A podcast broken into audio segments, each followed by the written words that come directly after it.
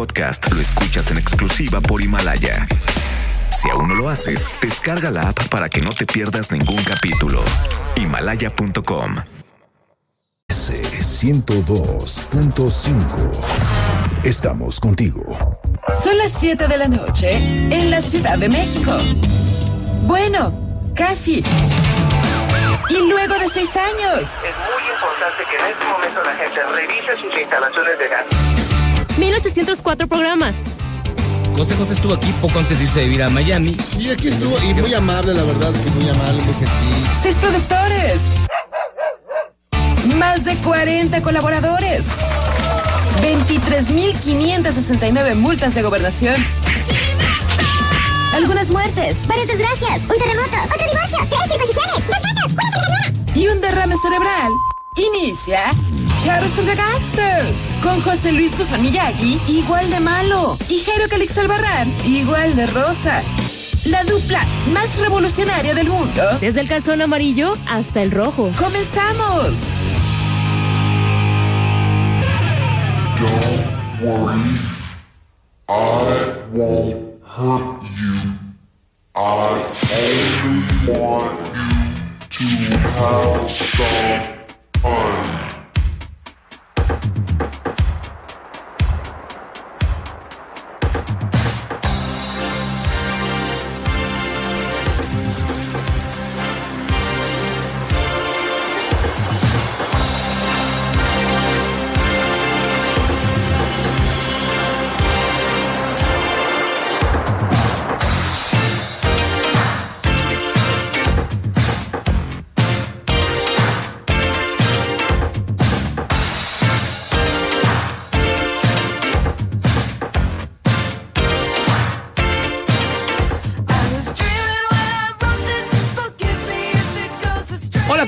Buenas tardes. Les saludamos con muchísimo gusto. Yo soy José Luis Guzmán. Esto es Charlos contra Gangsters. Hoy, que es lunes 30, y estamos a unas horas, diría el clásico, de que se acabe el año viejo. Ah. Como hay gente que lo está esperando desde junio. ya dice, ya se acabó. Yo lo estoy esperando desde enero. Y es- les recordamos que estamos en el 102.5 de su FM y en www.mbs.com, donde usted podrá ver en toda su belleza imaginaria a Jairo Calixto Albarrán. Exacto, pues ya listo para. A ver, Con mi en, sombrero. en la Navidad me decepcionaste y tragaste este Kentucky Fried Chicken. Hoy, ¿qué vas a cenar el año nuevo? Hoy voy con el payaso. Uh, que la canción. ¡Hola! Un dino- una dino triple. no, sí, pues mira, así te evitas la, la corredera y te evitas el Ay, gestionamiento. A ver, Y este. andar pidiendo, ay, que tráete las. ay, no, a, mí, a mí me toca música, música, ¿eh? No, comida mexicana. comida mexicana. Pozolazo, pambazos, tostadas de pata. Ah, no es mala idea el. No es mala idea, quizá en el último momento. Un pozolazo siempre es bueno en Año Nuevo, con, tu tequiliux. Podría- Es claro, es una mala película. Sí, igual es el Titanic. Pues el Titanic. Además que dura como 5 horas porque además le, le meten 20 le meten de comerciales. No, Además está larga y a mí no me gusta. ¿Te gustó Titanic? Pues en su momento me, sí me entretuvo, pero ya ahorita ya ni loco. Ya ni loco. Ya vi que además que ya se supo que si lo hubiera intentado, hubiera salvado a, A Jack. A Leonardo DiCaprio. No lo, salvó, lo dejó morir ahí, congelado. ¿Por quedó- qué? Porque sí cabían en la Quedó puerta. como bubulubu congelado. Sí cabían en la puerta, ¿no? Sí cabían, sí cabían. Solo que ella pues abrazó. Así traía son- su así son algunas. Sí, traía su joyota. Era la joyota, güey. La joyota. Oigan, hoy tenemos un gran, gran, gran, gran, gran programa. Porque fíjense, los hombres que No, hombre, qué, qué buen, qué buen momento. Además, muy alivianados, se comportaron a altura. Mo- Y- muy chidos. Y a pesar de su provecto. Este, A no, pesar de que todos onda. suman como 400 No años. manches. Nah, son, ¿Cuántos son los hombres cuatro? Son la Mezcla, Summers, este, Los demás. Rafa. Y el otro. Y el otro. Pero, pues muy, muy amables, más contando anécdotas muy, Ah, muy personales de cómo, cómo han vivido y cómo han vivido todo esto, todo este tiempo que no se lo esperaban. Ajá. De repente que te encuentres siendo aclamado por varias generaciones, porque van a sobrevivido al paso de los tiempos.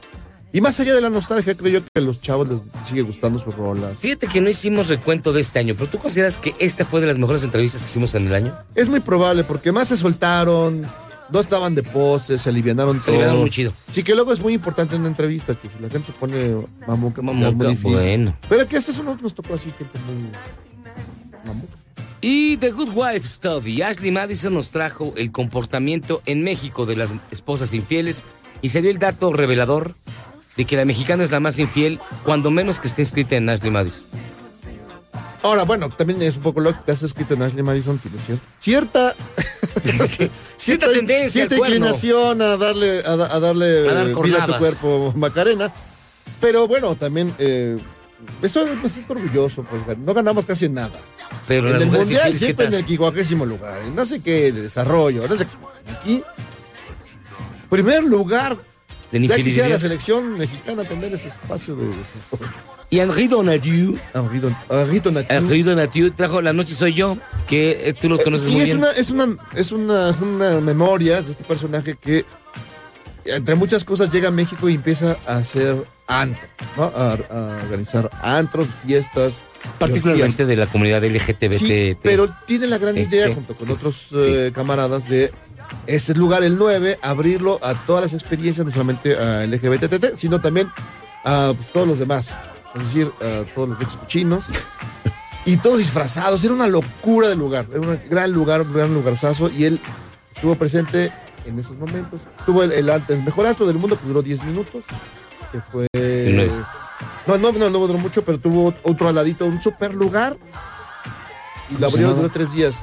Ahorita en este momento no doy, ahorita no me acuerdo, pero duró tres días, era espléndido. Luego hicieron ahí un table. Ah, ya la sé zona cuál rosa, es. en la zona rosa. Ya lo conozco. Sí, sí. Bonito. Además tenía tres lugares, elevadores Sí, internos. sí, lo conozco, lo Era conozco una cosa súper bien. espectacular. No, pero para Tables el Titanium. Ese sí, eh, No, pero ahí era las como- mejores quincenas de mi vida se quedaron ahí. No, no, no, el Titanium era maravilloso. Me acuerdo, Las cuando mejores se, enfermedades venéreas.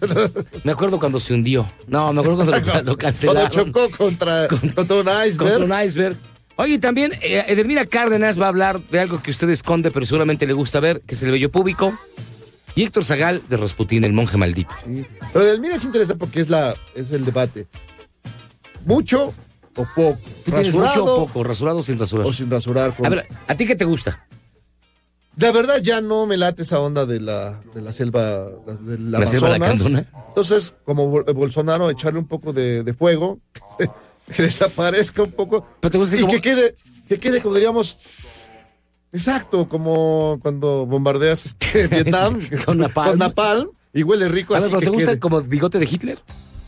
No, porque me acuerdo que Hitler no pasó. ¿Pero te gusta ta- completamente pelón? No, no, no. Que parece la risa de Homero Simpson. No, no, no, que quede. Que quede. Que quede restos de humedad, ¿no? Que- O sea, pero, que- o sea, que haya, que haya, pero no mucho. Pero a ver, Exacto. Corte no aquellas- no- como a la broche de, de sardo o ligeramente más largo, casquete regular. güey. Casquete corto regular desvanecido. Ah, mira.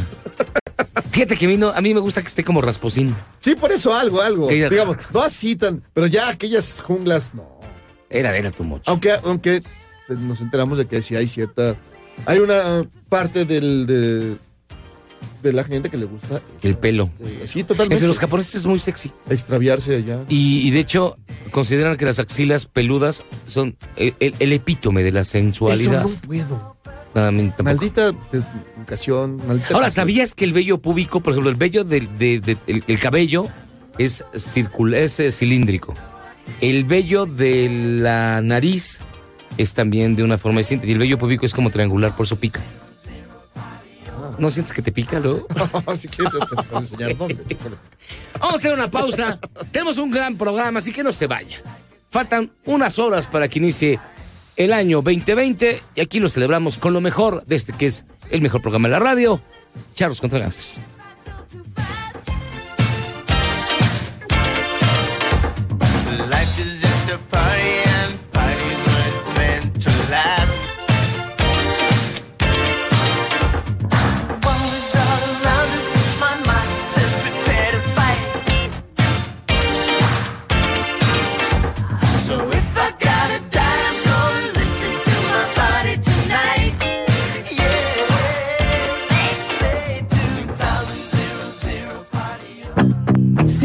Pensaba que no tenemos límites,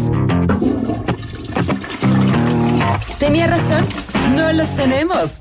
Ya volvemos a Dish, contrata al 55 56 10 10 10. Términos y condiciones fpop.com.mx.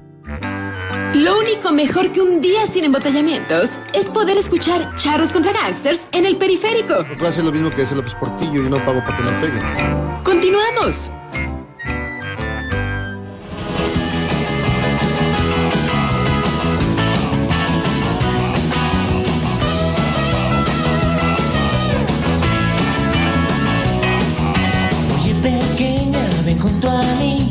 Conozco una manera de hacerte feliz Suéltate el pelo Estamos de vuelta en Charlos contra Gangsters, escuchando Suéltate el pelo de los hombres G. Pero me es un gusto poder saludar en esta cabina a los integrantes de esta banda, de esta banda icónica, que, traen muchísimos recuerdos a los que todavía sobrevivimos de los 80.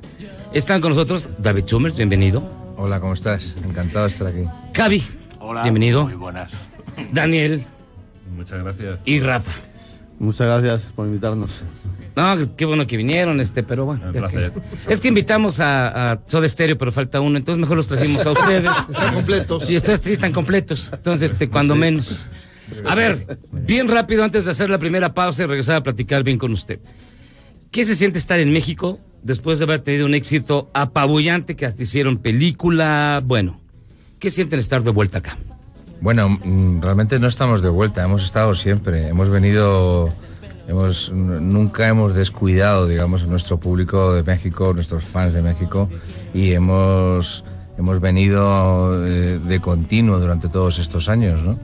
Eh, para nosotros estar en México es como estar en casa, o sea, es prácticamente como nuestro, nuestra segunda patria, ¿no? Es un país donde nos sentimos eh, súper a gusto, felices, sentimos mucho el cariño de la gente y la amabilidad de todo el mundo. Jamás hemos encontrado a nadie, digamos, en contra, ¿sabes? Todo el mundo nos expresa su cariño y su amistad y estamos eh, esta vez igual, encantados de estar aquí con todos vosotros, ¿no?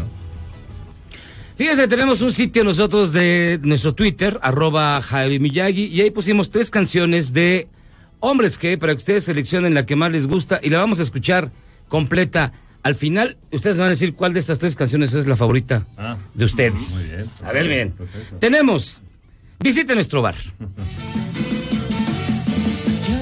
Este es del disco Un par de palabras del año 86 o 85. Bueno, es que aquí se sacó un disco, este un par de palabras es una, digamos, es una mezcla de los dos primeros, de este que tenéis aquí encima de la mesa, que es el primero de todos, y, y del segundo que es La cagaste Burlancaster, y aquí en México se hizo un disco, digamos, mm, de los dos, una mezcla de los dos. Y ese, ese título, Luego sigue, espérame, Indiana, que es del también un par de palabras, del 85-86. Dale. Y finalmente, mi favorita personal, que es.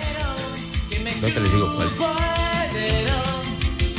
Cántala mientras, hombre. Yo te voy a ver con él, te vas a enterar. Es. Es imbécil del sombrero. Esta es mi canción favorita de los hombres G. No, no, no. Del álbum Estamos Locos o qué del año 87.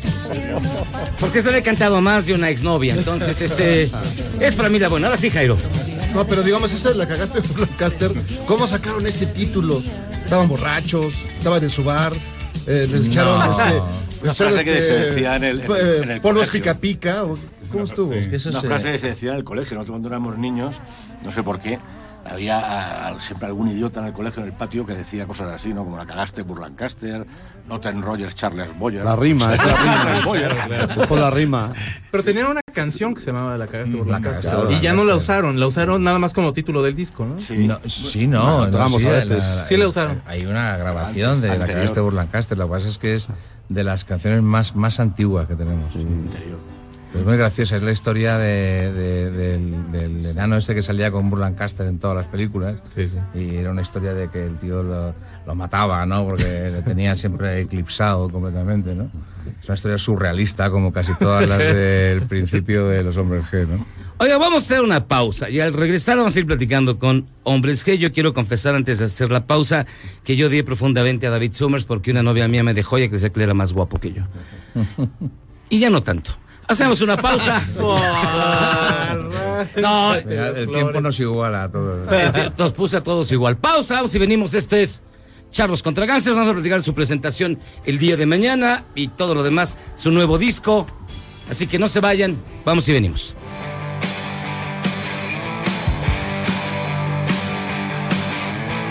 Yo soy más chulo que nadie, no me dejo acojonar. Cuando me hierve la sangre, siento que el mundo empieza a temblar. Soy un perro de la calle, un loco de la ciudad. Me echan de todos los bares y me cago en su puta. Estamos de vuelta en Charlos contra Gangsters. y estamos- ¿Qué estamos escuchando? Estamos escuchando con los brazos en cruz, que es nuestro primer sencillo de nuestro último disco que se llama Resurrección. Más bien el más reciente, ¿no? El último Sí. ya. Bueno, sí. No, se la demás. Desespero, toco madera. Sí, no, no. Ahora, tantos años juntos, tantos años juntos. No se odian, no hay algo ahí que ya de repente, pues ya, No, no, ya le no estás se aguanta, pegando no. otra vez. ¿Por qué No. otra vez fuiste de borracho? No, sé, o sea, es decir, algo, cansancio, nada. No, porque la música nos tiene totalmente ilusionados permanentemente. Es, lo, lo único que no nos cansa nunca, ¿no? Y luego somos amigos, mm, somos más que amigos, somos como hermanos. Llevamos toda la vida juntos, hemos compartido todo, absolutamente todo. Hemos, hemos vivido las cosas buenas, las cosas malas, desde que éramos prácticamente niños, ¿no? Javi y yo nos conocemos, somos amigos desde que teníamos 6, 7 años, ¿no? Y- ¿En y- serio? ¿De veras? Sí, lo juro por Dios. Yo no, yo tengo una- un amigo de esa época. Ya Sí. todos ya cayeron. Javi y yo También los juntos al colegio desde que éramos en la cárcel. niños. Está de la cárcel. Dani y Javi son amigos desde que tenían también 5 años, 6 años. El- eh, Rafa es el que conocimos más tarde, pero lo conocemos hace 40 años nada más. no, O sea, Yo no. Ah, pues Yo- es el chavo, entonces. Yo no tenía, no te- grupo. vivía solo en un pueblo, no tenía amigos, no había nadie, solamente había había, niños, vacas y ovejas. Y fútbol. Y les conocí a ellos, entonces ya pues nos hicimos amigos y aquí. Pero ¿cómo los conociste si nada más había vacas? Porque venían en un carro, se les pinchó una rueda. No, no es cierto. Allí, pues, Les ayudaste a cambiarla. Sí, cambiaste la llanta. no, teníamos una amiga en común que nos presentó un día, eh, le vamos a hacer un monumento a esa amiga, se lo merece. ¿Y todavía recuerdan ese primer ensayo, como esa emoción de, de, de- Sí. de verse juntos, de empezar a sonar las canciones? Pues a lo mejor mm, tenía- tocaban primero covers o ya tenían idea de algunas canciones propias. No, la verdad es que Hemos tocado covers, No. nunca. Fueron directo a tocar sus siempre canciones. hemos hecho nuestras canciones, siempre. Nunca hemos tocado, nunca hemos sido un grupo de empezar a tocar canciones de otros y tal, nunca en la vida. ¿Y qué tal era como el son, escuchar como las- la creación del grupo? O sea, ¿qué tal era la excitación en ese entonces? Es que en aquella, eh, estamos hablando, teníamos 18 años, 17, éramos eh, adolescentes, ¿no? Realmente no teníamos nada que perder, lo que hacíamos era divertirnos, jugar con la música, eh, pasarlo bien, no, te- no, no teníamos pretensiones, no, no, no, no esperábamos ser famosos ni, ni, ni dedicarnos a esto profesionalmente cuando empezamos, ¿no? Era simplemente un juego. Lo que pasa es que ese juego se convirtió luego en, en nuestro modo de vida, en nuestra razón de ser, ¿no? Y realmente ahora eh, es lo único que sabemos hacer, o sea, música, ¿no? Eh, es lo que dedicamos todo nuestro tiempo, toda nuestra ilusión, todas nuestras fuerzas están eh, a, a una, los cuatro, en intentar hacer discos buenísimos, conciertos, giras estupendas y hacer todo lo que tiene relación con la música, que es lo que nos apasiona, ¿no? Eh, yo, yo notaba al principio de su carrera que ustedes tenían una influencia muy marcada en The Beatles. De hecho, el, el- el disco, el sencillo Marta tiene marcapasos, es casi inspirado en el Hard Day's Night de los Beatles. Todavía existe esa, te los juro por Dios, y no estoy loco. Mira, se te queda miedo porque de que te van a matar. Ya no digas detente ahí. Sí, sí, pero eso es, un- es una decisión de la discográfica. Ah, entonces olvídenlo. La siguiente pregunta, por favor. sí, sí, sí, Ah, no, no, tenemos- adelante, es verdad, adelante, es dilo, verdad dilo. que a- a- amamos a los Beatles y quién no. Eh, los Beatles han sido maestros de, de todos nosotros, ¿no? de todos los que hacemos música, tenemos a los Beatles ahí en un altar. ¿no? Entonces, si hay, algo- hay, hay algo de lógica. Sí, sí, yo estoy, o sea, vamos a ver, eh, todos lo sabemos, a, a nosotros nos encantan los Beatles, nos encantan de toda la vida los Beatles y, me- y- y- y lo más acojonante es que, por ejemplo, mi hijo que tiene 19 años es, es un fanático de los Beatles, ¿no? O sea, quiero decir, los Beatles es algo que está ahí para siempre, para todo el mundo, ¿no? Es siempre una escuela para aprender, para, para, para ver cómo, cómo se hace esto, cómo, cómo que, que, que moldear las canciones. eh, Es, es un, son maestros de, eternos, ¿no? Para cualquier músico. Claro, pero lo Entonces- que pasa es que lo que más se nota son las primeras influencias que tienes. Porque si llevas eh, dos, tres años aprendiendo a tocar la guitarra, escuchando discos, has escuchado no muchos, como ahora, ¿no? Entonces, claro, esas primeras influencias que fueron los Beatles, fueron Rolling Stone, pues es lo que más se nota, sobre todo en los primeros discos, claro. Pero la decisión de no meter tanto distorsión, de hecho casi no meter distorsión, como tener como guitarras tan limpias, como las letras más directas, o sea, simplemente salió, en algún momento la producción llegó y les dijo, probablemente este sea un mejor sonido, ¿cómo más o menos No. fue el desarrollo del sonido del grupo? No, había un poco de todo, porque Marta dio un marcapaso, bueno, la verdad es que aunque no hubiera mucha distorsión, pero eran temas más fuertes. Pero, por ejemplo, la caja de Lancaster es nada más punk. Sí. Bueno, lo que pasa es que nosotros ya, aunque teníamos esas influencias sobre los Beatles que estamos hablando, pero cuando hicimos el grupo, las primeras canciones, ya estábamos trabajando sobre los años 80, sobre nuestras influencias ochen- ochenteras, que eran Sex Pistol, Clash, y entonces en la forma también de componer se, mezcla un poco eso, mezcla un poco el pop y la melodía de los Beatles con el, con el, a lo mejor no con el sonido, pero sí con, con la, man- con la, con la manera de tocar y la energía de, de los Clash o los Pistols, que eran nuestras influencias ochenteras. ¿no? Cuando descubren eh, poéticamente el término sufre mamón, ¿qué, qué estaban pensando? Mamones. Que, O sea, ¿esa persona sí existió? Claro, por supuesto. ¿Era alguien real? Es una historia ¿Era un real. pijo? Toda la historia es real. Muy toda la bien. historia es real. Con un verdad. jersey. Con un jersey amarillo. Era- era- es ¿Y verdad. un, y un Ford Fiesta blanco? Y un pijo que tenía un Ford Fiesta blanco y un jersey amarillo. Y, y, y Era, que- era conocido de ustedes. mi novia me dejó por él. ¡Ah, maldito! Sí, sí. Ah, o sea, esto Y es se- real. Y se casó con él. No es cierto. Pero ya se divorciaron. Y... Se divorciaron. Ah, qué sí. bueno. Pero tuvo cinco hijos. Y todos chuecos, todos mal. Y fue muy infeliz. Feísimos. Claro, claro, así debe ser. Pero entonces todas son autobiográficas. Si existe, visita nuestro bar, el bar de la canción. Sí. Claro que sí. Claro que sí. ¿Y por qué no está en la guía Michelin?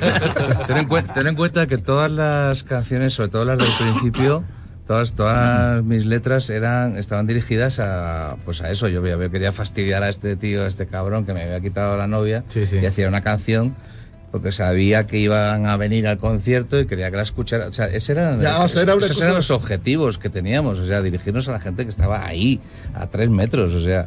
O sea, es una motivación porque Zuckerberg hizo lo mismo eh, con Facebook. Inventó Facebook nada más para molestar a su exnovia. Entonces, Sí. así, o sea, esas No, pues motivaciones eso- que alcanzan grandes, eh, grandes Claro, cosas. cuando haces, el- cuando haces canciones para una persona es cuando llegas a todas las personas del mundo. Es cuando, cuando tú solo piensas en alguien en concreto, es cuando realmente todo el mundo se identifica con la canción. Sí, es que aparte es como, o sea, tus cuates cantando la canción y como que te, dándote un poco de voz y te tocó que te bajaran la novia o que te quieres echar una borrachera en el bar o, o la, la chica cocodrilo, cualquiera, pero de alguna forma, o sea, sí se convierten como, ustedes como en, como en los amigos, pues, o sea, como- yo me acuerdo que los, o sea, ves que yo los empecé a escuchar por mis primas, por una de mis primas, y yo tenía él un par de palabras y yo me acuerdo que, o sea, sentía como que como, ay, como que tráiganselos aquí a mi casa, pues están bien cotorros, o sea, nos la pasamos, nos la pasaríamos bien. Y eso es lo que estaba padre, o sea, como que habla, como que son tan son muy directas, pues. O sea, Pero- son- pero no llores, Oye, un abrazo. No, por favor, denle un abrazo, se está Tráigale, tráigale su chofitol. Sí, sí. No me lo Tranquilo, tomé, perdón, ya. Tranquilo. No, tranquilo. son algo yo te entiendo, es como muy cercano, nos sentíamos muy Sí. cercanos, claro. No, pero realmente todos eh, solo tenemos derecho a hablar de nosotros mismos y nada más, porque es lo único que realmente conocemos. O sea, y si tú quieres dar veracidad a algo de a una canción y quieres que sea real y que la gente se lo crea, eh, tienes que poner esa veracidad, tienes que poner parte de ti mismo, ¿no? Yo es- escribo las letras y no, no siempre hablo de mí, ¿no? No siempre, ¿no? Pero siempre pongo algo de mí en las canciones, porque creo que es, es la manera de transmitirle a la gente una idea, una emoción y que la gente la, la reciba y, la, y, la- y le llegue, ¿no? Les recordamos que tenemos un WhatsApp 55 41 83 91 45, 55 41 83 91 45, y ya está empezando a llegar un chorro de llamadas. Dice, por ejemplo, se- de saludos desde Viena, al mejor programa de la radio. Ven a pagar la colegiatura. de- Viene a pagar la de mi hijo, Ricardo. Dice Carlos, cuando yo era niño aprendí las tablas de multiplicar porque mi papá prometió comprarme el LP un par de palabras de los hombres G. Afortunadamente nunca aprendí a tocar nada. Un abrazo a todos en cabina. Anuar, hace algunos años tuve la oportunidad de ver en la Plaza de Toros el tour de hombres G con el canto del loco. Un Mm. conciertazo de antología. Eh, la señora Novoa, Peramé, todos charros, un saludo a estos pioneros del rock en España, deberían de poner Sufre Mamón, esa es la que rompió récord en México y la dio a conocer Rock 101. No, es Eh, que la palabra aquí no se usaba. da- o sea, decir mamón en público. Ah, era- no, no, no, eh, al aire, Al aire, en una mamón, emisora, era mamón, imposible. decir orines. Entonces, eso, bueno, ya debo conocer la historia. Gabriela dice la Por verdad. su culpa todos hablemos mal y somos groseros en México por culpa Ya de es peladón, Gabriela. ya es peladón. Ah, ya no. O sea, sí, pues. eso no es verdad. Hay groseros antes, pero no al aire. Eso sí, ¿verdad? eso sí.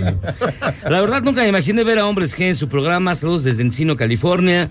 Adriana Álvarez, hola a todos. Es un gusto enorme escuchar rock en español que me remonta a mis años joviales. Ahora a mis 51 disfruto más la música de Hombres G. Saludos para todos, en especial al guapo señor Jairo Calixto. Saludos, bien, es tu mamá. Usted, usted sí sabe. usted Es que es sabe, una mamá. tía tuya. Tía Lupe. Y dice Saúl Rabiela, huellas, la tanda. huellas en la bajamar, otra muy chida. Los arreglos de Bomba Fett están súper plegones, nunca hay un tutorial para esa guitarra. Quiero preguntar a los hombres que si tenían influencia de la Polla Records. Pues no. No, era otra cosa muy diferente. Sí, era muy diferente, sí. La Polla Records es un grupo muy, muy, muy punky, muy, Muy. muy radical, muy, bestia. Nosotros nos- nunca hemos sido tan, tan bestias. Tan bestia. Bestia sí, pues no tanto. Pero cuando empieza todo esto, la movida, todo esto, y ustedes se trepan en esa ola, o van en esa ola con un montón de grupos, ¿cómo se, cómo se sentía el ambiente? Como, ah, como aquí todo era aburrido y sin gracia, siempre nos llama la atención de eh, todo eso que ocurrió en ese momento en España. Bueno, era nosotros eh, siempre íbamos un poco por libre, ¿eh? no, no queríamos tampoco pertenecer a ningún movimiento, ni siquiera en la movida, ni, y luego tampoco a lo que aquí se llamó el rock en tu idioma, Ah, claro. el rock en español. O sea, cuando te quieren meter en, un, en una especie de, de- de movimiento o de... es- a- nosotros hu- huimos siempre de eso, ¿no? Los hombres que eh, siempre hemos querido tener una personalidad propia y tener un estilo personal y nunca hemos sido de bandera de nada ni de ni de pioneros de nada, ¿no? Hemos hecho, lo único que hemos hecho es divertirnos, pasarlo bien y hacer feliz a la gente en, lo- en- en nuestra capacidad, en lo que podemos hacerlo, ¿no? Pero es cierto que en los 80 pues hubo una explosión de grupos y, y de ahí han salido artistas muy buenos que todavía algunos están eh, dando música y, y fueron unos años muy ricos musicalmente, ¿no? Pero nosotros no queríamos pertenecer a ningún, a ningún gremio ni a alguna pandilla especial, ¿no? Así, Ni de loquillo, ni a loquillo, ni nada.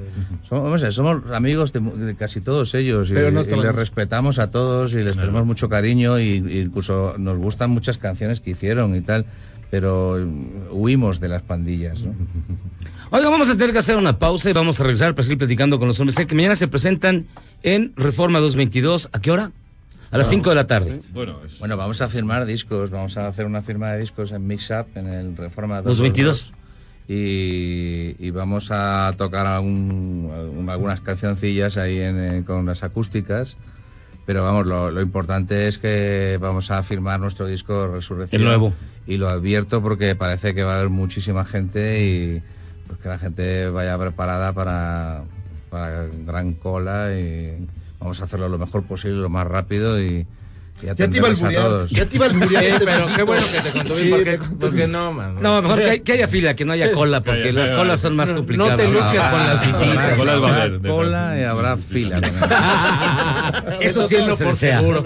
Hacemos una pausa y regresamos para seguir platicando con los hombre- hombres G aquí en Charros contra Gangsters. carretera.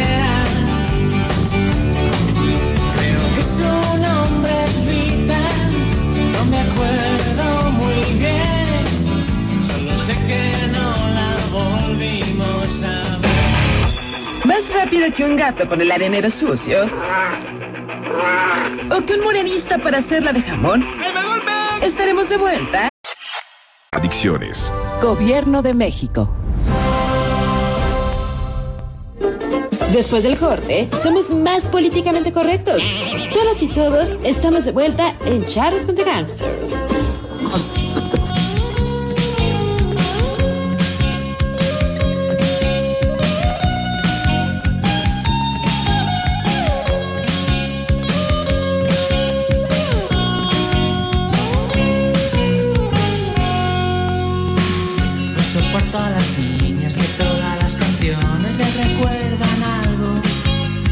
Estamos de vuelta en Charlos contra Gangsters escuchando. ¿Cómo se llama esa canción?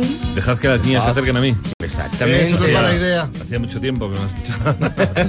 Qué buena. ¿Cuál es la canción que menos les gusta de ustedes mismos? No, no, no. No, no, no. ¿Te, te cae? Esa es la que más me gusta a mí. ¿Ya ves cómo todo Yo chueco? pensaba, ¿Serio? Digo diciendo en broma, ¿no? No, No, es No, en sí. serio. Ah.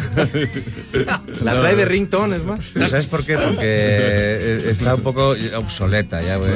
Ya, ya estas generaciones nuevas, los chavales jóvenes, los chavos y tal, no saben quién es Angela Channing ni Falcon Ni Falcon Crest. ni queda como enterrada en el pasado. Es lo que pasa cuando, haces algo así. que- Pero, sí, muy pero es una gran canción. Muy divertida, muy divertida. Oye, pero ya ahora ya se enfrentan ustedes a festivales. O sea, Vive Latino solía ser como súper rudo. Eh, Hace dos años platicábamos que ya se presentaron en Vive Latino, estuvieron para el norte. ¿Qué tal es la experiencia de, de estar como en los festivales? Los festivales cada vez hacemos más festivales, porque eh, también porque cada vez nos escuchan nosotros más público joven, ¿no? Que es, que es el que va a los festivales, ¿no? Y luego es un placer eh, tocar ante tantísima gente, como el otro día en Pal Norte, que había casi 100.000. Tocamos nosotros, después tocó Carlos Santana, ¿sabes? Que es compartir un poco el escenario así con, con gente como él. Esa es la oportunidad de los festivales, ¿no? Y al final, bueno, vas allá, vas tú, aprovechas tu rato, ves a toda esa cantidad de gente, que es una experiencia increíble. Entonces, bueno, cada vez pues haremos festivales siempre que sean así. Oye, tengo un mensaje rápido que le, una, este, una fanática de ustedes. Mm, Dice, hombres G, su batería es sensacional, los arreglos armónicos es un rock elegante, adornado, con esa voz que hace recordar una época sin igual. Hombres G, yo resucito con ustedes, gracias por hacerme vibrar cada vez que los escucho. Vanessa Cabrera, la chica cocodrilo. Anda. Qué linda, Ah, Vanessa. Vanessa. Y creo que le Vanessa. pasa a mucha gente, ¿no? Es decir, que contratada. todos, que, todo- que Ah, generan dio, este, ganas, emociones, y no solo para los chaburrucos como nosotros, sino para, como es más jóvenes, que les Claro, llegan bueno, esas es- canciones. Esa es nuestra intención. Nuestra intención es transmitir siempre buena onda, eh, eh, emociones positivas, eh, hacerle a la gente reír, hacerles bailar, saltar, cantar o hacerles llorar también, hacerles sentir de alguna manera, ¿no? Y, y que cuando recibimos este tipo de comentarios y de respuestas, pues pensamos que estamos haciendo las cosas bien, ¿no? Hay gente que pregunta por la canción Rita, ¿cómo se les Qué ocurrió? bueno. No, Rita es una es una letra completamente inventada. Fíjate, eso eso sí que no tiene eh, no, no es, pies ni cabeza. No, es una historia, es como una peliculita, una peliculita que habla de de una mm, eh, como una chica de- alegre. de- alegre, una chica alegre, Compañera. Ok. jovial. eh, Claro, hay que tener mucho cuidado con lo que Sí, dices. no, hay que tener mucho cuidado. De vida y cuenta pues una historia eh, sobre un club de carretera, eh, en fin, una historia de carrera, una road movie. ¿no? Que nos Pero- contó alguien que le pasó. Pero y tus letras suelen ser así, ¿no? Como, como unos pequeños filmes ahí. O sea, Sí. como que escribes muy cinematográfico. Me gusta eso, me gusta eso, sí, me gusta contar historias. No, no, por ejemplo, Marta tiene un marcapasos, no tiene ningún tipo de historia, pero normalmente me gusta escribir una historia, contar algo. Sí, es como de muchas imágenes, ¿no? Sí. Es que yo a- al escribir lo que hago es eh, es- eh, escribir lo que, lo que estoy viendo en mi cabeza. Sí. Entonces intento narrar una, una historia que se me va ocurriendo. ¿no? Me estoy ahogando. Sí, aquí James Ya, ahora sí. Yo, yo les quería preguntar, a ver, ¿no sienten que pasaron de, de Marta tiene un marcapasos a ahora todos usamos marcapasos? Todavía no. Todavía tío. Todavía estamos en plena forma. No, se les Pero ve. pasan los años, sí. Pero a, a lo que voy es, ¿habrá algún momento en el cual le digan hasta aquí? Hombre, cuando la salud, imagino. cuando la salud nos diga hasta aquí, o sea, cuando la, digamos, nuestra capacidad física ya de llevar esta vida tan ajetreada, digamos, ¿no? O sea, el est- estar en un grupo de rock eh, supone muchos viajes, muchas, muchos kilómetros, muchas carreteras. Muchas aviones, orgías, ¿no? ¿No? ¿No? ¿Qué tal? ¿Qué tal están de orgías? Sí, sí, sin parar. Y... A la fecha todavía. De hecho, se- hasta venimos de una y vamos a otra. De hecho, se nos hace tarde para llegar a la Exacto. No, no, es verdad. O sea, lleva una- es una vida que, que llega un momento en que a lo mejor ya la, la edad o la salud no, no te permite poder orgía. darlo todo Tanta orgía. en el escenario y, y- y vi- vivir esa vida, ¿no? Pero 30 y... ¿Qué son? ¿36 años más o menos de carrera? 36. Y las canciones siguen siendo vigentes y igual, como decían Excepto los no, no, no, siguen- no, no, que ya está sí no les gusta nada. Indiana, Indiana Jones, bueno, sí, porque acaba de salir la de Indiana Jones, entonces todavía. Pero, o sea, siguen conectando todavía con nuevas generaciones, Claro. todo. Eso Sí. es, eso es Sí, un regalo, ¿no? Supongo. Las canciones llega un momento que ya no son tuyas, son de la gente. Claro. Entonces, Porque muchas veces te preguntan, oye, ¿cómo podéis cantar eh, sobre la niña del colegio y no sé qué, ya a estas edades y tal? Pues porque ya la canción realmente no es tuya, la canción es de la gente. lo- tú lo único que haces es, es interpretarla, pero pertenece a ellos, ¿no? ¿Sabes qué es verdad también? Que hay canciones como Indiana o como, o como El Bar que realmente son canciones divertidas. Sí, sí, sí. Entonces yo, además, em, te lo digo porque hay gente que no lo dice, papás o chavos de 10 años dicen, a mi hijo le gustan esas canciones porque, porque la ve muy divertidas. Ahora no hay bandas que hagan música tan divertida. Entonces simplemente un chavo de 10 años escucha una canción como esa y le gusta. No sabe si los tipos que la están cantando tienen 20 años o 50 o de cuándo son, pero les gusta esa canción. Y por eso también tenemos ahora público de esa edad, porque sinceramente les gustan esas canciones, las ven divertidas y les llega. Y esa onda de suéltate el pelo y el sujetador. ¿Cómo apareció? Que fue, fue un hallazgo, orgías, fue un hallazgo.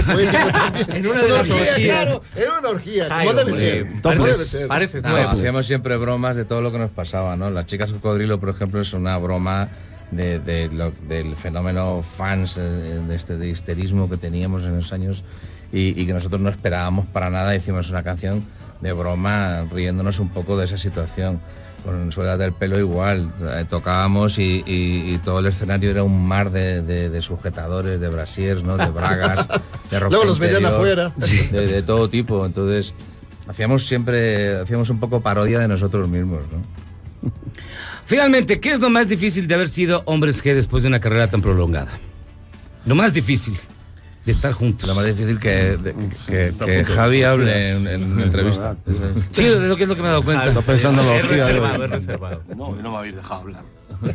en esta ocasión. He momento. hablado en muchas entrevistas hoy, pero no me dejáis precisamente tú, que eres un Pero pues, pesado, te- y no paras y acaparas todos los micrófonos. Pero vamos, no tengo nada que decir. Ahora cuéntanos las orgías, ya, detalle a detalle, paso a paso. No sé, ¿qué quieres que te diga? ¿Qué es lo más difícil? Lo más de- difícil aguantarme a mí. Así de claro, aguantarme a mí mismo. Yo conmigo mismo, con mi organismo. Ah, ok. De ellos no. Sobre todo por el tamaño. Del No organismo. No, yo creo no, no hay nada difícil en este trabajo. Creo que somos unos privilegiados. Tenemos la suerte de haber cumplido el sueño de unos niñatos, de unos chicos jovencitos que se ha convertido en nuestra profesión, nuestro trabajo, y no nos podemos quejar absolutamente de nada. Nos ha ido siempre de maravilla. Hemos cumplido más que nuestros sueños. Todavía hoy en día, con 55 años, estamos todavía batiendo nuestros propios récords, llenando el Hollywood Bowl, llenando el Radio City de Nueva York, cosa que no hace nadie de nuestro país, por lo menos, ¿sabes? Y no nos podemos quejar, yo creo que de nada. Lo único que es que estas zapatillas me están un poco pequeñas y me hacen daño. Qué bien hablas cuando hablas. Yo tengo una queja, eh, que es que ¿por qué no se Fluido. pone un ascensor en esta emisora? Es verdad. No eres el primero, no eres el primero. La segunda vez que el subimos último. hoy. Sí, no. Pero, pero pasaremos la queja, la gerencia. Lo peor de nuestra carrera. Gracias. Lo peor de todos estos 37 años ha sido la Las escaleras de MBS. La próxima vez que vengan, el checo los va a cargar uno por uno. Ando- ya yendo- yéndome al gimnasio para ahora sí poder. Pues David, muchísimas gracias. Javi, Daniel, Rafa, Muchas gracias, gracias por estar con nosotros. Gracias a Y- vosotros. Y, ya que nos han dado tanto ustedes a nosotros, nosotros queremos regalar una canción con este individuo que está aquí. Mire, no, no le corran, les juro que no los va a saltar. Si le podrías, por favor, ayudar, David, si, si reconoces la canción ah, del joven, se llama Sonecito. Adelante, Y- y, maestro. me dicen Sergio, ¿no? Y le dicen Sergio. Marta tiene un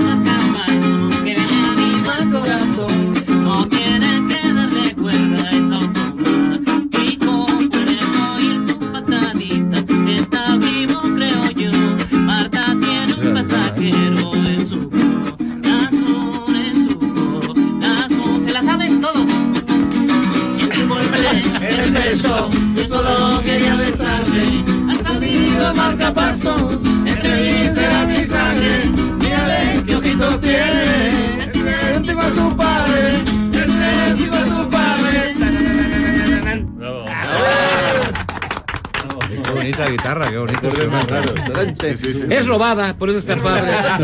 Alguien se descuidó y se la apañó. Es de, es de mi primo Roberto.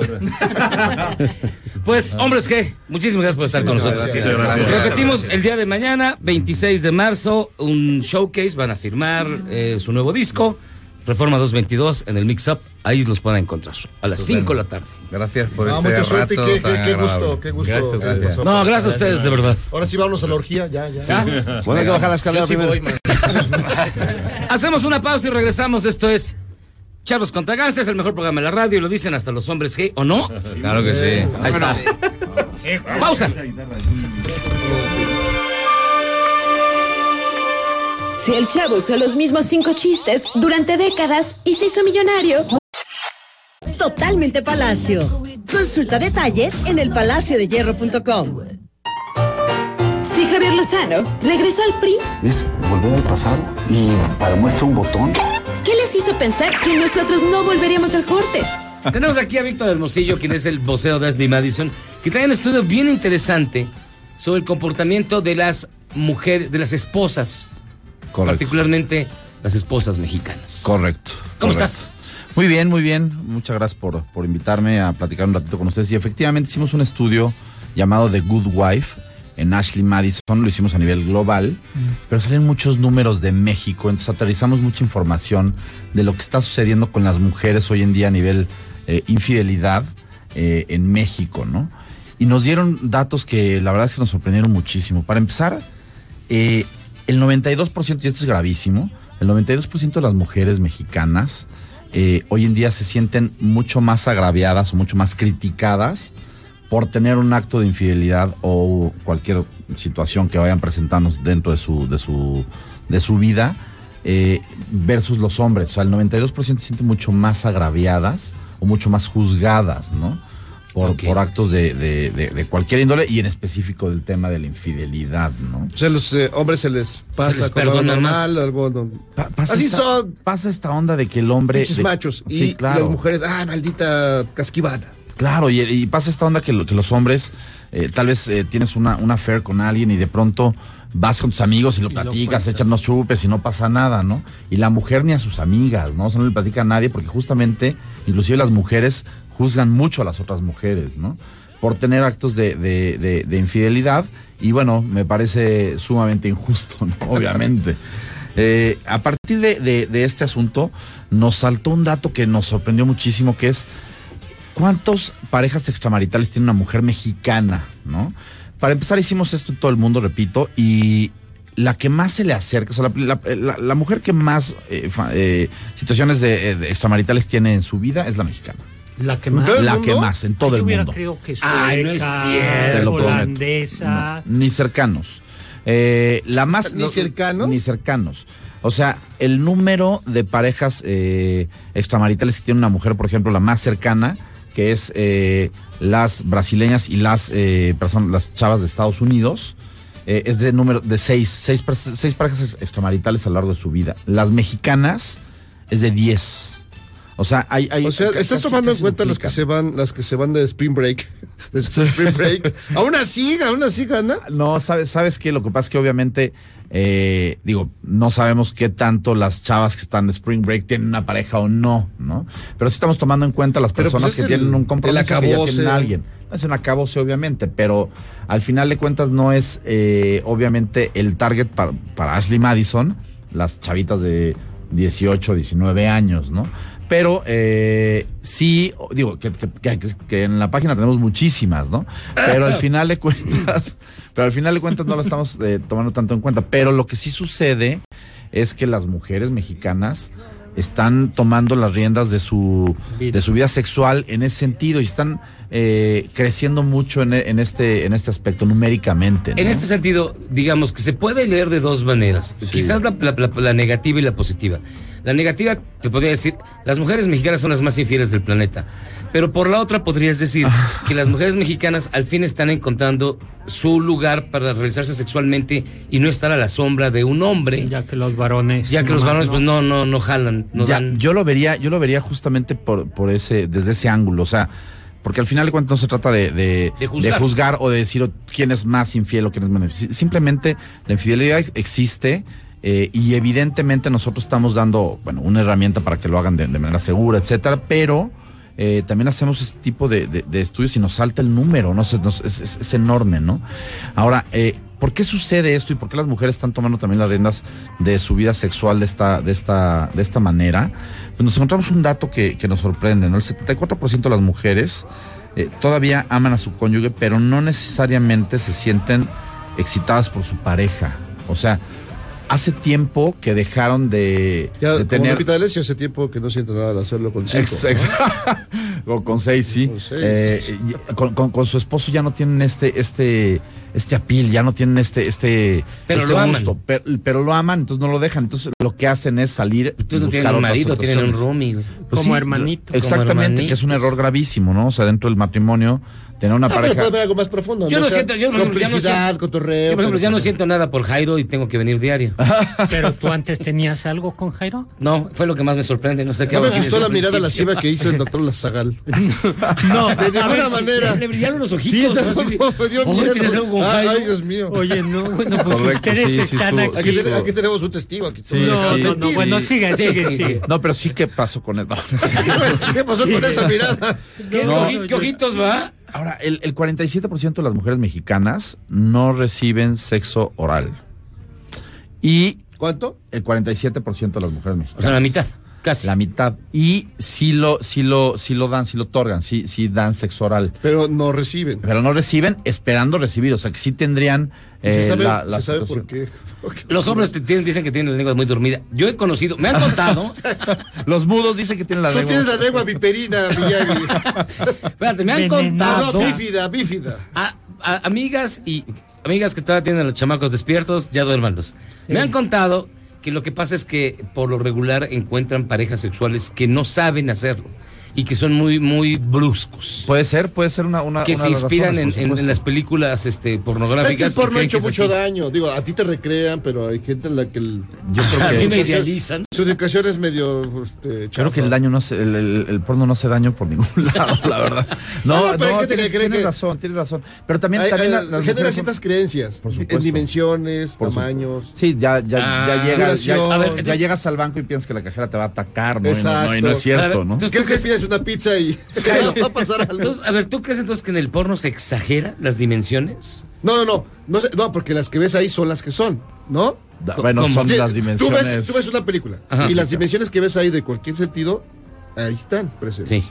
Pero no quiere decir que eso se replique en la vida cotidiana. Ah, entonces la tienes chiquita. Porque yo lo veo, yo veo que sí son. Ay, sí, ya le vi. A ver, Solecito, tú ya se la viste. ¿Sabes de qué tamaño es? ¿Cómo, ¿El ca- doctor cómo ha cambiado este programa? caray? Mejor sigue A con. Memo, a Memo, ya lo Sigue con- checaste, ya lo checaste. Tenemos un invitado que nos estaba Perdón, hablando a ver, perdón, de no cosas desviamos, No, no, está muy bien, está muy bien. Entonces, entonces a, a la mitad, al al 50% de las mujeres mexicanas, de las esposas mexicanas, no les practican el sexo oral. Co- correcto. Y, y Cuando es- ellas lo y- desean. Y, y obviamente también puede ser como un tema de pudor de la mujer de decir, a ver, a mí me encantaría, pero eh, son un poco más eh, eh, estas reservadas en ese sentido. todavía, ¿de existe, existe mucho, existe mucho. Y de hecho, dentro de las encuestas, en algún momento, eh, no en esta en particular, pero sí hemos hecho eh, preguntas al respecto y nos, nos llegan a decir sí, o sea, a mí, a, mí no me encantaría por un tema de pudor simplemente, ¿no? Pero al final de cuentas están, les gustaría de alguna manera sentirse excitadas de esta, de esta forma, ¿no? Y no lo están obteniendo. ¿Y qué es lo que pasa? Que lo que decía hace rato es muy cierto, o sea, están teniendo roomies, o sea, están teniendo eh, parejas que les ayudan a mantener a la familia, que se llevan muy bien, que platican muy, muy cómodamente, pero que no, no, Puede haber ciertas complicidades para alguna cosa, pero ya no para Claro, pero, pero eso te lleva, o sea, también el, te- el tema sexual te lleva a la parte de eh, qué tanto hay una comunicación entre ellos eh, profunda, ¿no? O sea, al final de cuentas, qué tanto ya comparten como los mismos problemas o las mismas situaciones, pues seguramente no lo están haciendo y esto impacta desde luego en la, en la habitación. Yo, ¿no? yo sí creo que sí, que cuando el sexo se acaba entre una pareja, este, pues ya, ya hay adiós. Perdón. Yo, no- yo no creo en una relación en la cual el sexo no esté presente y como dos, tres veces por semana. ¿Y. ¿Por qué dices babeando? Ahora, pero, pero, No, de verdad. pero- pero hay una parte muy interesante en este estudio. Las mexicanas, y esto en particular, nuevamente, las mexicanas, el 26% de las mexicanas que nosotros encuestamos, eh, nos decían que a partir de que tuvieron su primer encuentro extramarital, mejoró su vida sexual con su pareja. O sea, hubo, hubo un, un- un switch ahí, un cambio que hizo que pues se pusieran de alguna manera las pilas o ellas o incitaran al esposo a tener una vida sexual más activa, etcétera, ¿no? Entonces, sí, sí hay, sí hay la manera de recuperar esta vida asexual de en pareja. Y no forzosamente tiene que ser a través de una infidelidad y a través de Ashley Madison, o sea, no estamos diciendo eso, pero sí hay forma de recuperar esta, esta parte y me parece que tendríamos que poner mucha atención en eso, sobre todo cuando hay todavía cariño en una pareja, ¿no? Sí, Y- tiene ganas, y- claro. O hijos o qué sé yo, ¿no? Otro dato interesante es que el 19% de las mexicanas, eh, el número más alto eh, que salió dentro de la encuesta, mm, dicen que ya tener hijos no es un factor para divorciarse, ¿no? O sea, no es un factor para no divorciarse, perdón. Ah, Ok, es decir, cuando te estás con tu pareja, y dices, ¿qué crees tú? y Yo ya no funcionamos, pero nos quedamos por los hijos. Exacto, y el 19% y, están, y, y es un número sumamente con alto. Acuérdate. Lo que me ha costado mantenerlo. Sí, no o sea. ¿cómo me Ni modo como- de desperdiciarlo así. Como si lo mereciera. No, no, no es cierto. Tal vez sí, tal vez sí. No lo digo por ti. No, no lo digo por ti, lo digo por. por- Estoy muy confundido. Acabas de descubrir quiénes son tus verdaderos Sí, padres. Acabo de descubrir quiénes son mis verdaderos padres. ¿Por qué crees que te beso este, en la frente? Ay, Y, y tú me, y tú me besas la cabeza. ¿Por qué crees eso? A ver. Sigamos con nuestro invitado. por Prosigamos, favor. por favor. Ahora, Ok. eh, el, el 43% de nuestras, de nuestras encuestadas también respondió que eh, se siente mucho más atractiva y le quita atención tener una, una actividad extramarital. O sea, salen de su casa, tienen una actividad extramarital y regresan con una, con una actitud completamente diferente. Mejor, Repito, no- mejor que el aerobics. Claro, pero, pero, pero obviamente no estamos incitando nuevamente este tema, pero sí estamos diciendo que hay Es manera de- entra- de, cambiar y te cambia completamente la perspectiva. Es que entran en ¿no? juego más allá de factores sexuales, creo yo, factores psicológicos, que, que hablan de autoestima, que, que hablan de recuperar un poco el encanto de sentirte deseado o deseada. ¿Qué les digo? Eso me han contado a mí. No, no, pero tienes, tienes un punto de razón y la verdad es que sí te cambia la corazón. perspectiva. Eh, Oye, ¿tus divorcios por qué fueron? Porque te. Ahí luego les contaré las historias de mis divorcios. Ya lo dijo. Ve, por ahí van, por ahí van más o menos los números. Ahora, eh, yo la verdad es que los invitaría a que se metieran a, a Ashley Madison. En la parte de prensa viene el estudio de, de Good Wife. Ahí van a encontrar números muy precisos de lo, de lo que sucede con las mujeres a nivel infidelidad, a nivel mundial y en México. ¿Cuál sería, ¿Cuál sería el factor menor? Que es decir, ¿cuáles serían las mujeres que registraron menos actividad extramarital de, de- de los países que analizaron?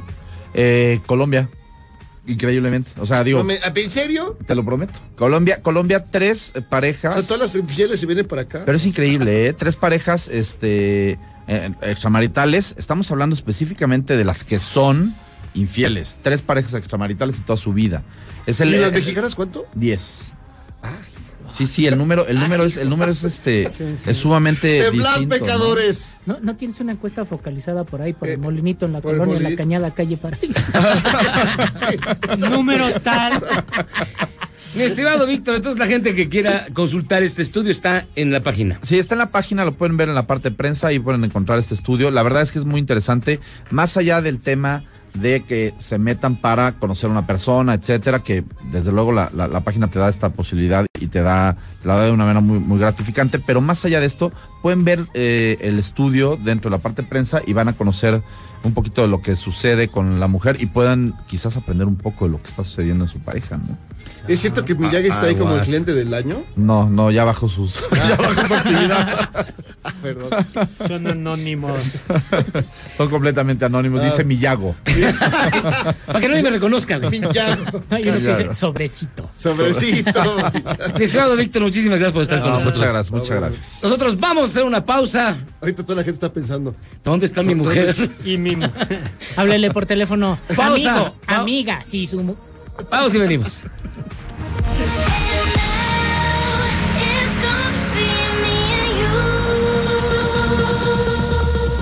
¿Quieres salvarte del reggaetón? ¿Y esos sonidos que solo te hacen pensar en Omar Chaparro como un buen actor?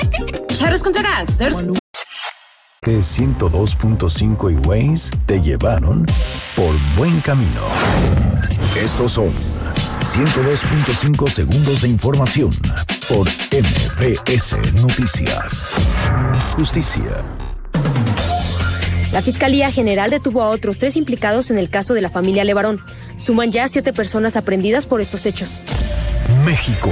La titular de la CEGOP, Olga Sánchez Cordero, rechazó que los hijos o familiares de funcionarios que trabajan para la 4T sean juniors. Dijo que son jóvenes calificados. El INE implementará de forma parcial para el 2020 el voto electrónico en Coahuila e Hidalgo. Busca disminuir el costo del sufragio y eliminar errores en el escrutinio. Economía y finanzas. La Secretaría de Hacienda recaudó 2 billones 921 mil millones de pesos, 97 mil 300 millones menos de lo que estimaba a noviembre de este año. Internacional. El gobierno brasileño multó a Facebook con 1.65 millones de dólares por prácticas abusivas al compartir indebidamente datos de usuarios. Cultura. Un lote con más de 3.000 monedas de cobre que se usaban en Mesoamérica entre los años 1200 y 1500 fue devuelto a México por el FBI. Espectáculos. Con descuentos para el festival Hell and Heaven, Life Darling, promotora del Knockfest, compensará a los afectados por la cancelación de Evanescence y Slipknot el pasado 30 de noviembre. Esto fue 102.5 segundos de información por MBS Noticias. MBS XH MBS 102.5 Estudios y oficinas en Mariano Escobedo 532 Ciudad de México. 180.000 watts de potencia en frecuencia modulada 24 horas al día. MBS 102.5 Estamos contigo Después del corte, somos más políticamente correctos. Todas y todos estamos de vuelta en Charros contra Gangsters. 50 años de número uno en Charros contra Gangsters. 1985. She's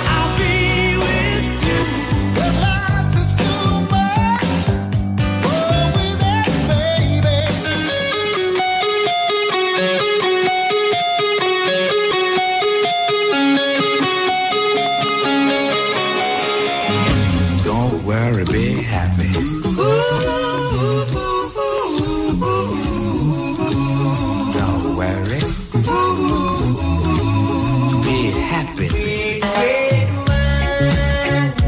Down in Cocoa. Aruba, Jamaica. Ooh, I wanna take you to Bermuda.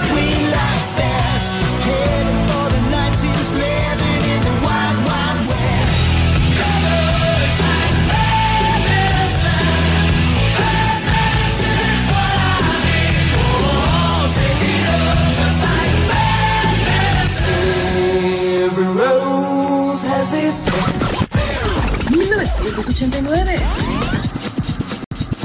It's the way that I wanna live. I can do just what I feel.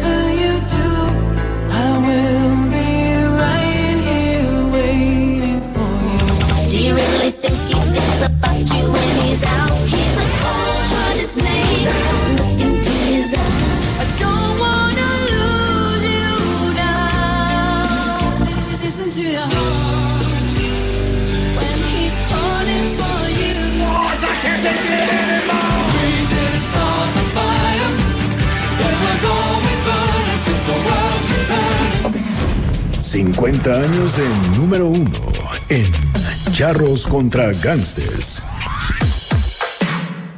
No es lo mismo dormirse al instante que dormir. 2.5 y Waze te llevaron por buen camino. Después del corte, somos más políticamente correctos.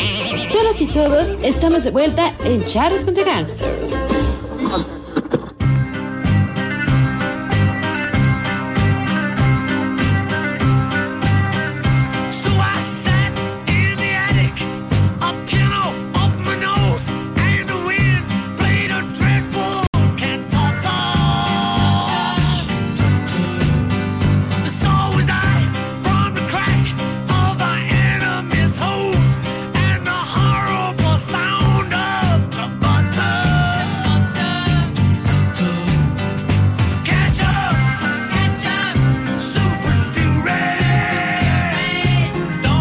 Estamos de vuelta, Charlos contra escuchando a Paul McCartney. La canción se llama Monkberry Moon Delight, que en México no la escuchaba en Radio Pantera.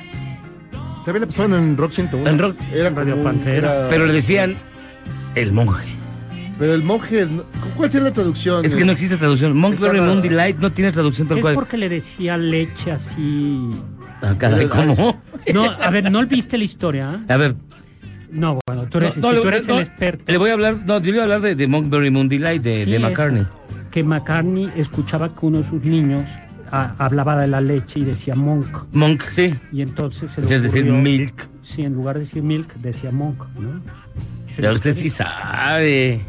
Pues no, Qué bueno. raro está usted, doctor. Eh, Pensé no, que nada más sabía oh, de, nada de más- Salieri. Nada más le hacen el, el- eh, bueno, y lo vengo, lo veo más listo. Sí, el- alineación y balanceo. y todo. Cállate. Le dieron mantenimiento Vamos, a ya, las, a las suficiente. Vamos a hablar de Rasputín. ¿Pero por qué de Rasputin? Rápido, ¿por qué? Bueno, rápidamente, eh, yo creo que la serie de Netflix ha despertado un gran esta sobre los últimos zares, en realidad el último zar Nicolás II. ¿Está buena? Eh, sí. ¿Usted la vio? Yo- Sí, ¿o la vi. Yo la vi y no me gustó. Es, no sé. a ver, es, ¿Por- por qué? es Vi- entretenida. Es un, Pero está- no está bien narrada. Tiene muchos huecos argumentales. A a ver, decir por qué. gira en torno a Estrictamente. Anastasio.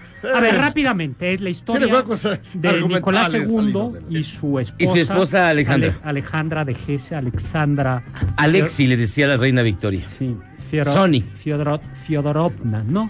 Y las hijas, los, los hijos del zar, a ver si eran Tatiana. Era no- eh, es más Era- fácil recordarlo porque sus cartas Olga. las firmaban con un acrónimo que era ODMA.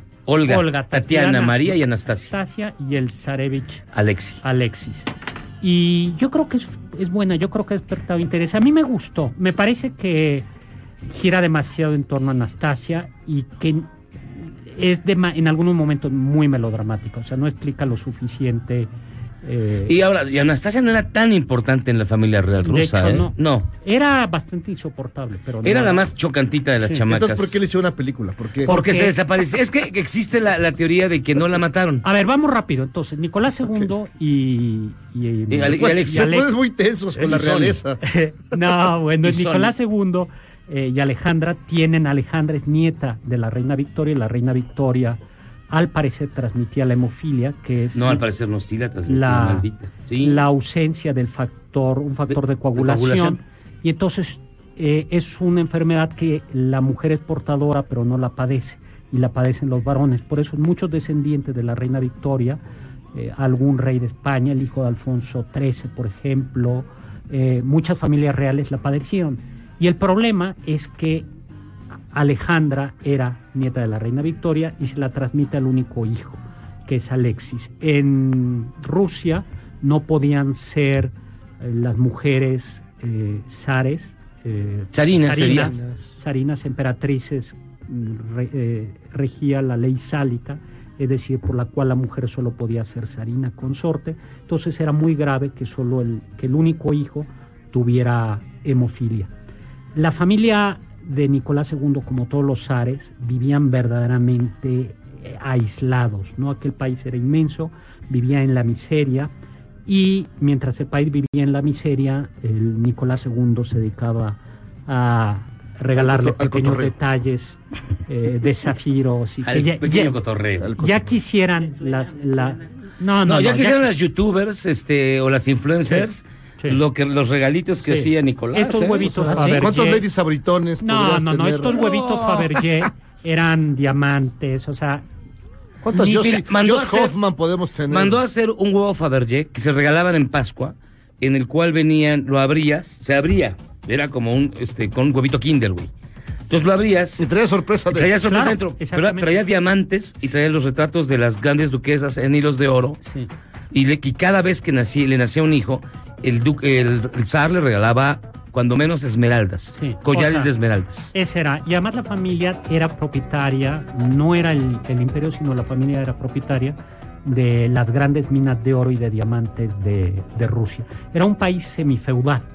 Viene eh, la declaración de guerra y al- en la primera guerra, la primera guerra mundial, que era una guerra verdaderamente suicida, y Nicolás II, pues está verdaderamente es, torpe, ¿no? Yo creo que es un personaje muy, muy torpe. Pero lo impresionante es que aparece este... ¿Quién era Rasputín?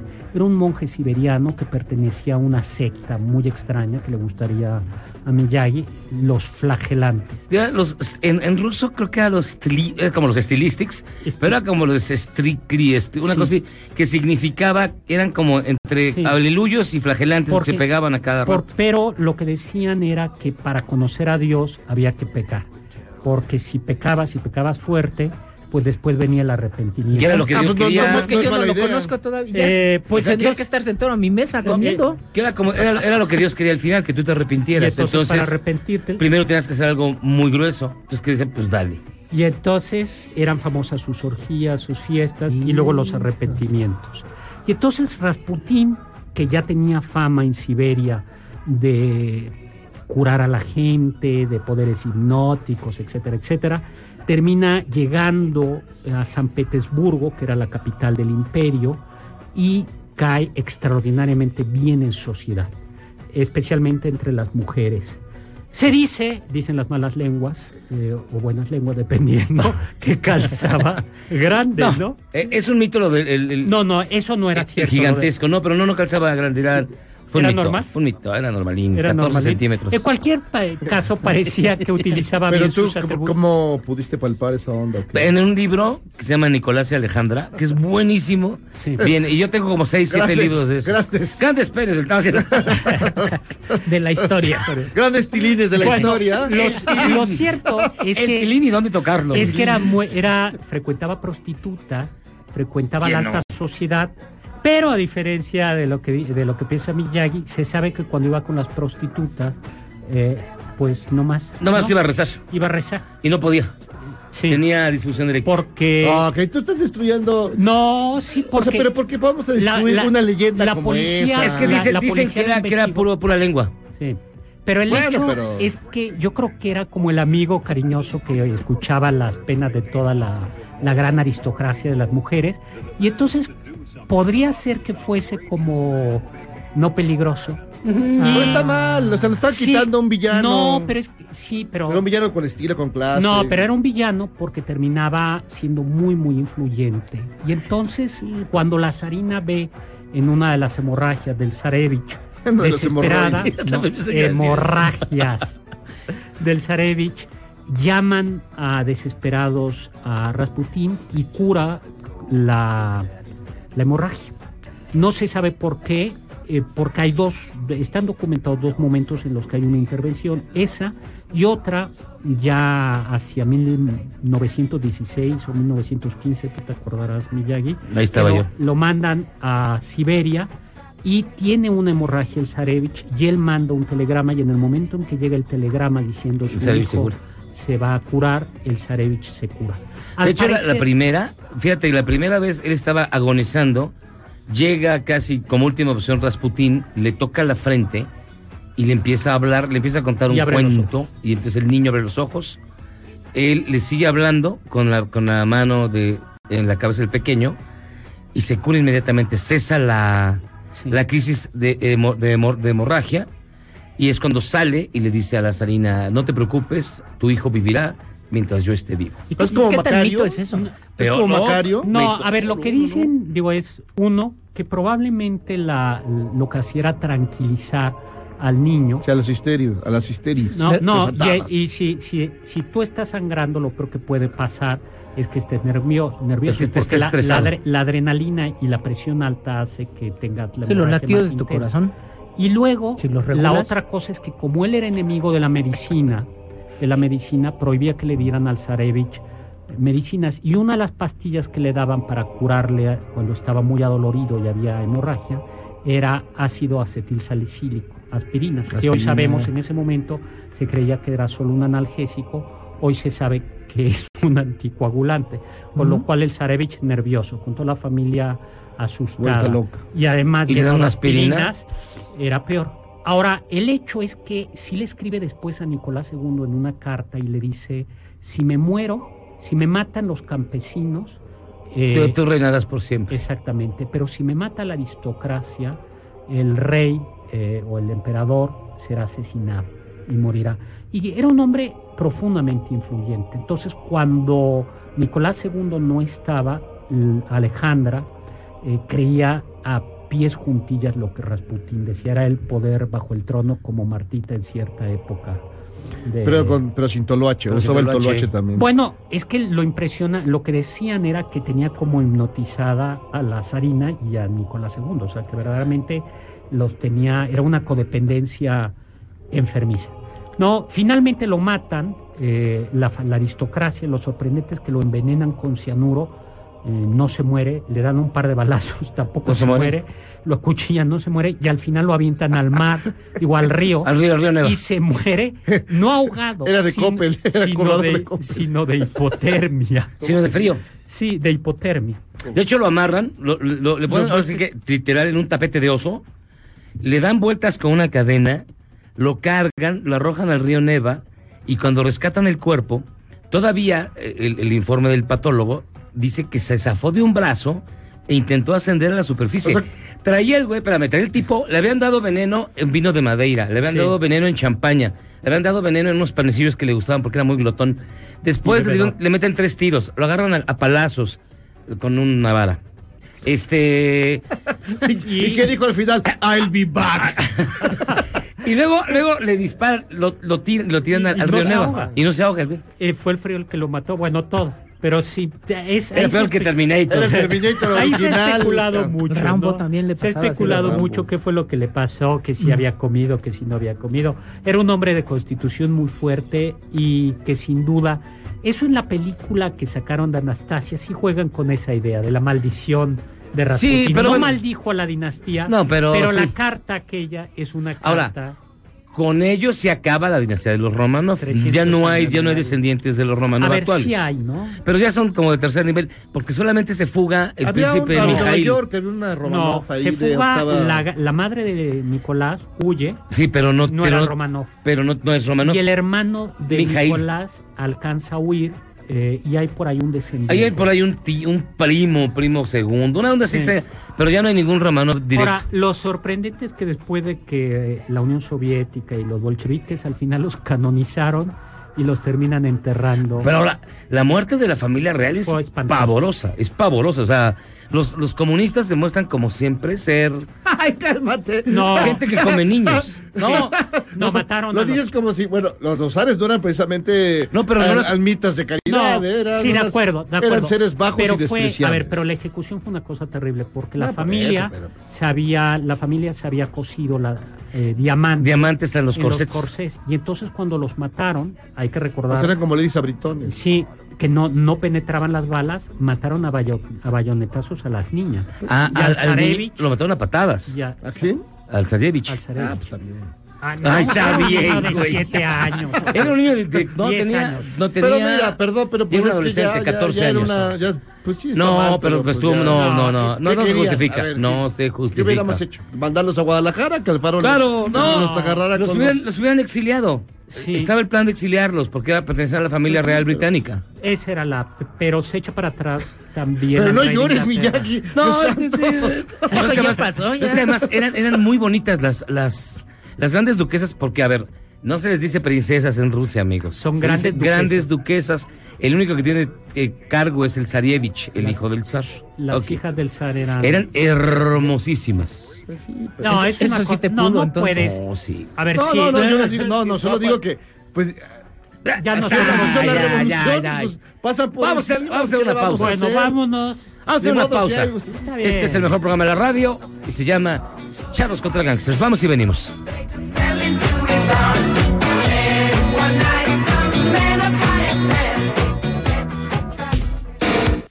En tiempos de cambio, solo los mejores seguimos a flote. Luego del corte, te contamos el secreto de los seis años de Charros contra Gangsters. MBS XH MBS 102.5 Estudios y oficinas en Mariano Escobedo 532 Ciudad de México. 180.000 watts de potencia en frecuencia modulada 24 horas al día. MBS